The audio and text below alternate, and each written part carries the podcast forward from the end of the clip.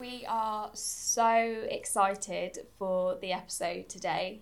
On this podcast, we really try and put the focus on interviewing groundbreaking leaders and visionaries from industry leading organisations. And we have just that for you today. We have the CEO of Pret on our podcast today. Honestly, out of all the journeys that I've read about so far, this one is mind blowing. Can't wait to hear his story, honestly. Let's get into it.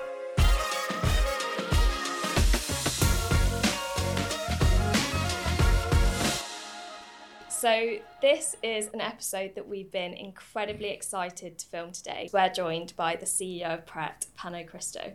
Yep, you heard that right. We're going to be diving into what it really takes to lead a billion pound company that absolutely fills the streets of the UK. Pano has had honestly one of the most fascinating career stories that I've ever heard. Um, we'll dive into this in a lot more detail, but I just want to give you guys a bit of a taste of what's to come. So, Pano grew up in Tooting, where he left school at 16 and joined McDonald's. He then worked there for five years and climbed up the ranks to be a store manager. And then his journey with Pret began at the age of 22, the same age as so many of you listening to this. And then he rapidly progressed at Pret, all the way to the top spot, currently being the third ever CEO of Pret. I must admit, when we were reading your career trajectory, we had chills and we literally had to read it twice over because it was so fascinating. To start your journey as a Pret assistant manager and now to be sat chatting to us as the CEO is just incredible. Um, but before we dive into the nitty gritty, we must ask one question. One we probably should have asked before we went and got our pre-orders. But what is your pre-order? So if I'm drinking a coffee, it's a black Americano. Nice. If I'm having lunch, it's a posh cheddar baguette. Oh, not heard of that. Uh, yep, and probably breakfast. I like a porridge actually. I like the Pret I I think we've got the They're best really porridge out there. Yep, keeping it simple but good. Right, so in all seriousness, for our listeners that don't know about your story to CEO, please can you share us more insights on how this journey began? Yeah, so um, as you said, I grew up in Tooting um, and uh, kind of fell into the industry. I wanted a part time job whilst I was studying. I started working at McDonald's on a Friday night and a Saturday. That was it, part time. Uh, at the age of 16, and um, uh, then at the age of 17, they offered me to be, it's called a floor manager, it's like a, a shift supervisor. So I thought, okay, I'll, I'll give that a go and then quickly went up and became uh, kind of a manager there, kind of uh, 19, 20 years old or so. Um, so it happened really quickly. And then when I finished studying, instead of going off to university, as many people do, I, I did, they, I decided to join them full time um, and, uh, you know, as a, as a store manager then as well. So, to my parents' displeasure at the time, they wanted me to go off and study. I did go off and study later on uh, in my life. Um, and yeah, I, I think that I really loved hospitality, the variability, you know, what's not to like about working with food. Um, and then a friend of mine um, that worked at McDonald's joined this sandwich shop I'd never heard of before. So I thought, oh, I'll give it a go. I walked into one, was quite daunted with all the sandwiches out um, in front of you. I saw, I thought, well, the food looked really good, really colourful. Um, I thought the people were very jolly and happy on the till, uh, unlike what I'd experienced, uh, you know, in, in McDonald's. And uh, then I started reading these things on the wall, and there was just lovely little stories about how Pret uh, bought its coffee, to how it worked with its farmers, and there was just really wonderful stories about how they en- engage with suppliers and their emphasis on great quality food. So I thought, well, this could be a a place uh, that is interesting to join. Um, I actually applied initially, and they turned me down probably a year or so Oh. beforehand. But uh, then got the job and became an assistant manager, and I guess the rest is history. Wow. And you obviously made the brave decision to leave education at 16. So, how did you find that transition to the working world so young? Yeah, it was tough. It was tough. I, I think that uh, very at a very early age, I was given the accountability of managing people much older than me as well. Yep. And I think a lot of the time they were thinking, "Who's this young kid trying to tell us to do things and boss us around?" And it was quite stressful. And I think at a younger age, you know, if I was telling my younger self something today, I'd probably say, you know, be a bit more confident, Um, don't worry about things too much because I think that because you come out from kind of school or education into the working world, it's quite daunting. Um, you're always kind of second guessing yourself. Am I doing things right? Uh, what are they thinking of me? And you know, you, you have an element of anxiety through those early years. So that has only changed as you get older and mature and have more wisdom uh, with you. So I, I think that you know, for, for people that are considering or going into the working environment, um, I think I would say believe in yourself. Uh, I think humans are capable of doing amazing things. I think probably one of the biggest things that holds them back is their self and, and confidence. And there's that borderline of being confident but not arrogant. So ensuring that you are humble with that confidence.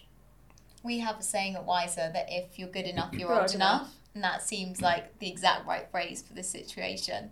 But one thing that we always encourage our listeners to do is grab any work experience opportunity that they can, whether it's in retail or hospitality. So, how did your roles at McDonald's, Pret, and even I know that you were passing on minicab cards? I was. uh, door to door around age 14. But how did these moments of work experience shape you into the leader that you are today? Well, I, you know, I had parents that were very supportive.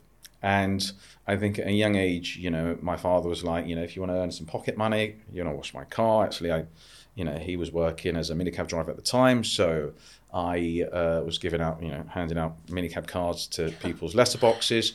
So really at a young age, you realize, oh, if I worked and I did this, I'd get money and I'd be able to afford to do things that I wanted to do, buy clothes that I wanted to, to buy.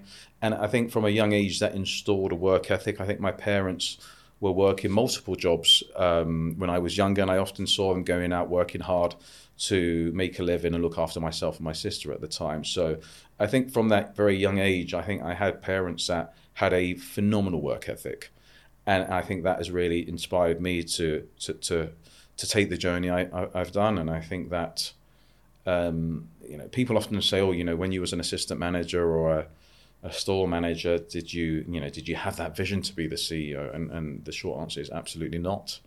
Um, I was very focused on the work that I did, and I was very fortunate that people would come to me and say, "Oh, you're doing a great job. Would you like to do something uh, different or, or move up the career ladder?"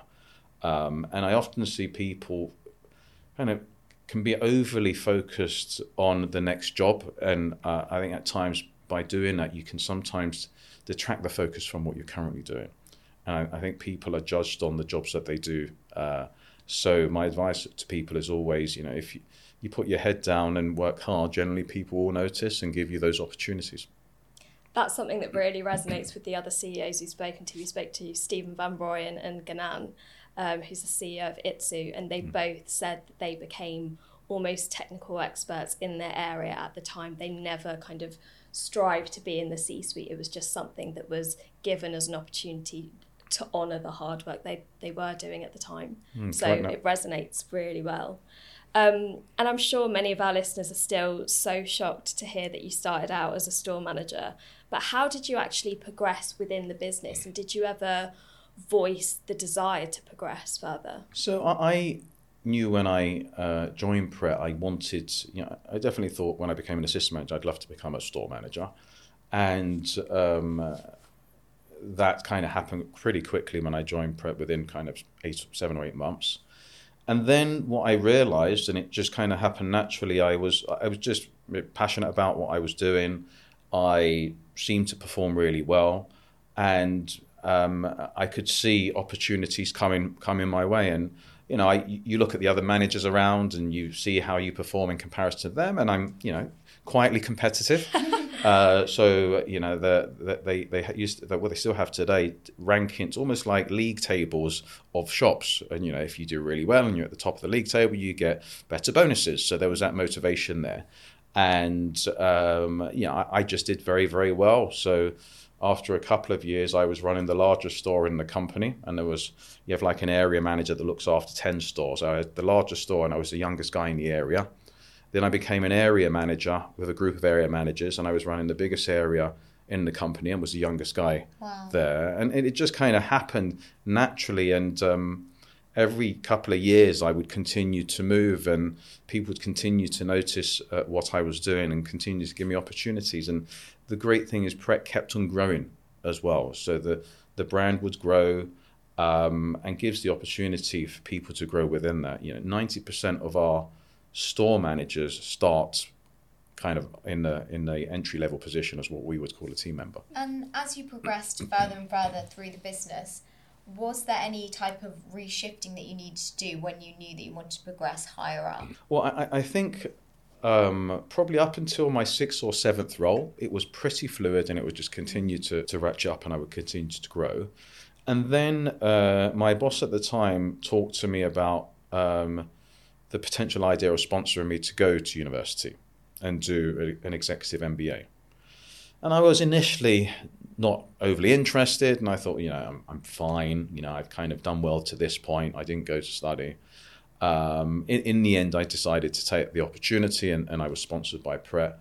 And actually, that was transformative for me. Mm. And uh, when I went to go and study, realized the theory I was learning. Many people learn the theory, then gain the experience with the practical aspect mm. there on after. I did it the other way around, but I actually quite enjoyed that because then I realized that the practical experiences that I had gained over the years had, uh, you know, could connect very well with the um, theoretical experience I was taking whilst I was studying and then quickly realized that through some of the theoretical aspects I was learning, I would put those into practice live within my working experience.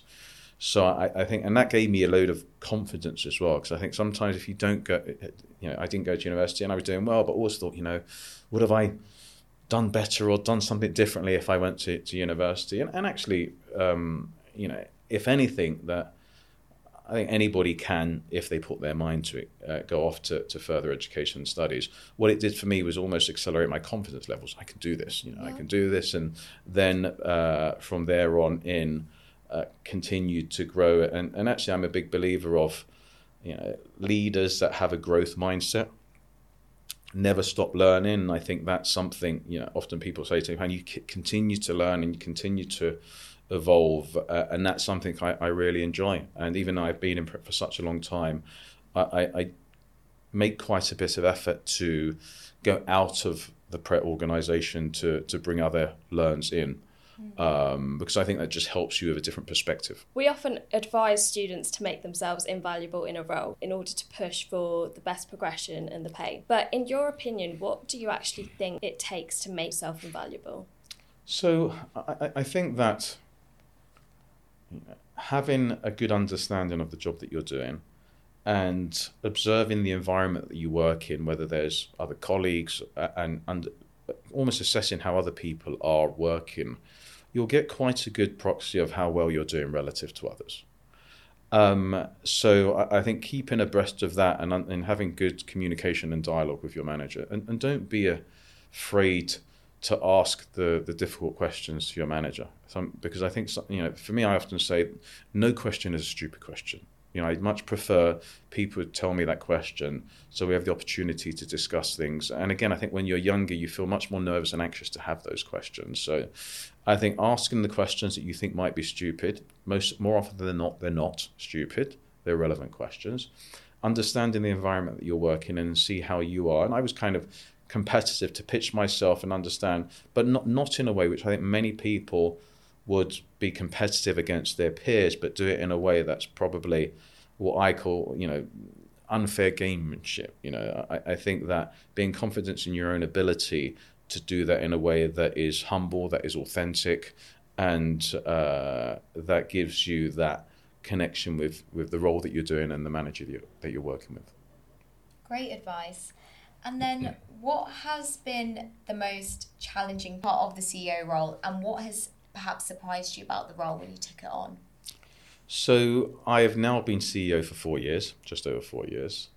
I became CEO four months before COVID. So, having a wonderful, wonderful business that you'd been part of and been growing and growing and growing, and all of a sudden, literally within 24 hours, you had no business. So the stress of having to deal with a huge business that had thousands of staff and not having the you know the, the, funds available to pay the staff as well at one stage because you had no money coming through. Well, we had the funds available, but it quickly runs it would quickly run out, and obviously the government helped with furlough and other things such as that. So that was really challenging.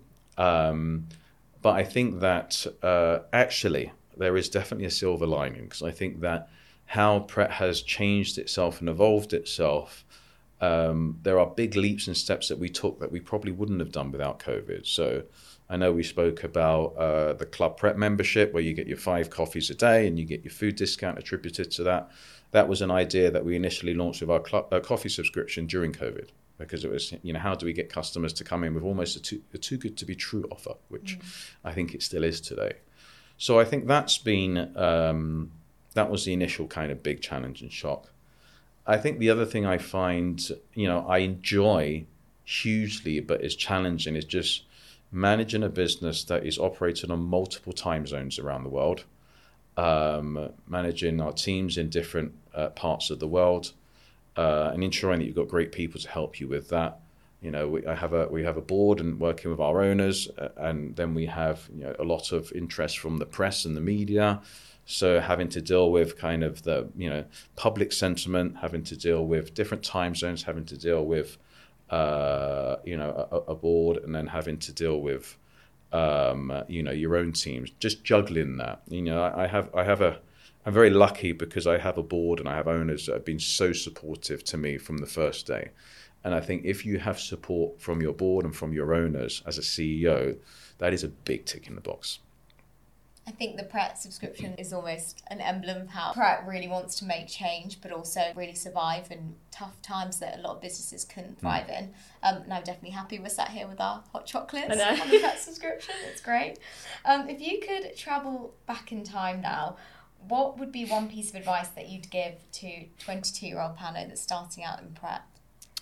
I would say that believe in yourself more because I think that at that tender age, you have so many insecurities and lack of confidence because you've not really gone out there into that working environment. So um, that that would be the one thing I would give myself.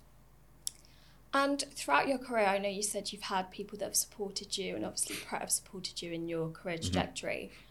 Did you have any mentors or people that you looked up to outside of the business that helped steer your progression or motivate you? So I, I would say my parents, probably particularly my mother, you know, was very supportive uh, to me in my early years and kind of getting me out there and uh, trying to, to do things differently. I think in my latter years, my wife has been a huge support to me. Um, I kind of say to myself sometimes we're co-CEOs because she's always given me advice and uh, always has a very strong view on Pret. Um, so, so I'd say kind of my family's been a big support and inspiration uh, outside of work. And actually, I think the other thing that is, I think, really important, especially when you become a, a senior leader, is, is, having balance in your life. I think when I was younger, I was probably ninety percent, you know, work, work, work, work, work, and I think as I've, and that's quite exhausting as well. You work so hard, you put so much time in, and probably tire yourself out and make mistakes because of that. Whereas actually having more of a balanced life gives you more perspective on how you work and the impact that you have as well. That's really nice that you managed to actually find balance when it comes to this leadership position. I know when we've been speaking um, to CEOs, they often mention that's something that they end up struggling with. So, what does a typical day in the life look like for you? Well, I, I can't say that I've always nailed it. So I, I think it is a continued struggle. So, um, so a, a, typical day, well, I'd say I, I, go to the gym probably five to six times a week. Nice. But ev- every morning. So I'd be in the gym around six o'clock in the morning for an hour.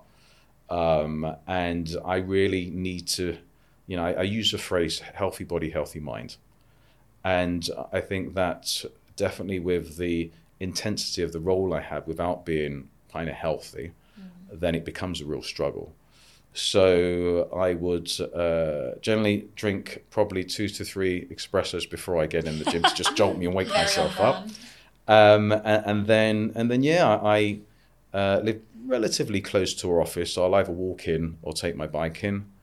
and I um, I'm probably out and about in our shops between once and twice a week. So I don't go and spend you know you know five days a week just in our office sitting down at a desk. It, you know, I think for me the role is very much around interacting with people, connecting with people, spending times out, out in our shops. You know, this week I've spent two days in Switzerland. Last week I was in Paris for three days. Next week I'm in Canada and uh, Toronto and New York, going out, kind of meeting with our our teams, understanding how they're doing. You know, what can we do more to help them? Um, so uh, there is quite a variable uh, kind of day in the life. And we've done loads of reflecting back on your journey and looking into the future now. What does the next kind of 10 years for you look like? Oh, 10 years is a long time. um, I actually, I feel like I've just started the CEO role at Pret because of the challenges of COVID. So the yeah. first three years, you know, of the four years, was littered with many things externally that were out of our control. And this year has probably been the first year that we have much more control of our own destiny. So I think I would say over the next, you know, five years plus, I'd love to, you know, really take the brand across the world to be a real, you know, global player like a Starbucks or a McDonald's. Uh, and I think the opportunity to take kind of fresh, high quality food around to the to the masses is something that kind of appeals my, to myself and, and to my team. So that will keep us very busy for for, a, for a long time. Uh, but yeah, I, I feel like we're just getting started. Yeah, I can imagine. I feel like everyone in COVID lost those three years, so Making everyone's getting time. yeah getting back into life. And then, what advice would you give to students that do want to take on leadership positions in their future careers? I, I think that um, it's great to be a leader, but just not forgetting that the importance of how you communicate and engage with people. Because whatever business that you work in, you have to, you know, be a great person, but surround yourself with great people as well. So how you can lead people, you, you know, you have to engage with them, you have to inspire them, you know, showing your authentic self and being vulnerable with them as well, so they understand and see that you are, you know, you have more similarities with them than differences with them. It, it is so important. So I think leadership is about being inspirational and you know, having people feel that they can follow you and follow your thoughts, your vision. And just on that, how important is it to have a passion for the brand um, and the industry when it comes to being a CEO? Because I think often you hear conversations um, about these CEO positions where it seems to be more of a business strategy role, but where does passion come into it? Well, I, I think uh, I don't often find people that are not passionate about the Pret product, so I feel I'm in a very lucky position from that perspective. I do not think I will ever work for a company that I can't be passionate about. Mm the product uh, that I am trying to promote. I feel very fortunate that with Pret that we have a great product. You know, I love the food. I eat Pret most days, even now after so many years. I'm involved uh, with wonderful people that are trying to grow the brand. Whether that's you know having the opportunity to taste all the fantastic food before it even comes and hits our our shops. which is a wonderful perk of the job, and, and, and give my own thoughts and feedback on on the, the innovation that's coming our ways. But I think that uh, being CEO and being CEO and being passionate about um, the company uh, that you work for and that you lead is for me so important. I, I often think to myself, if you're not, you probably shouldn't be a CEO of that company. Fab. Well, that's all of the questions that we had for you today. Thank you so much for coming on the podcast and just sharing your incredible story and shedding more light on how it is that you progressed so rapidly through Pret. Lovely to hear about your passion for the brand as well. Thank you so much for joining us. Great, and thank you very much to, to, to the both of you too. Thank you. Okay, Rakhi, ready for listeners' dilemma of the day? Yep, go for it. So, one of our listeners has emailed in and said, How do I go about negotiating my salary without coming across as entitled? Now, this is such a tricky one, especially when you're quite early on in your career. You have to be really careful when navigating salary because you don't want to come across as someone who's greedy or in it for the wrong reasons, but you still want to feel valued at the same time. So, I think a really good way to do this is to actually take into consideration the skills and experience that you do have and actually do a bit of research. So, research into the salary bands and salary ranges that are kind of at your level within your field and have a really good, well explained reason. Be able to bullet point and state the actions that have allowed you to earn this particular salary or makes you deserving of this salary. Yeah, I agree. It's such a tricky one because it does feel icky sometimes mm. talking about salary, but you have to do it. As much as you love your job, you are there at the end of the day to come home with a salary. And it is really important to have those clear conversations with your manager. Because I think a lot of the time your manager wants you to do well and wants you to have the best job prospects as possible. So they're going to be backing you the full way. I would say one way to make sure that you're successful in asking for a higher salary is actually to try and make yourself invaluable to the team. Yeah. So try to be involved in as many things as you can so that when it does come to asking for that higher salary, you go in and say, look, I do this, this, and this. I've elevated my job role in this, this, and this way. And that way they see more reason to push your salary higher because you're also pushing the responsibilities that you have every single day. Yep. 100%. One other thing I will say is if they're a company that really does invest in you and care about your progression and they have a future long term plan for you, don't jump ahead of the gun and just ask for like a, a crazy high salary that's just going to completely put them off you and your reason for being there. So, like Freya said, engage in open, truthful, honest conversation with your managers and see what their kind of prospects and progression looks like for you. So, just before you go, if you're looking for grad roles, internships, placements, or even spring weeks, we have so many opportunities live with our clients right now. Currently, we have roles open at Haysmacintyre, Maven Securities, Knight Frank, KPMG, Softcat, Frasers Group, and Fidelity. So, head to our link tree in the description to find out more.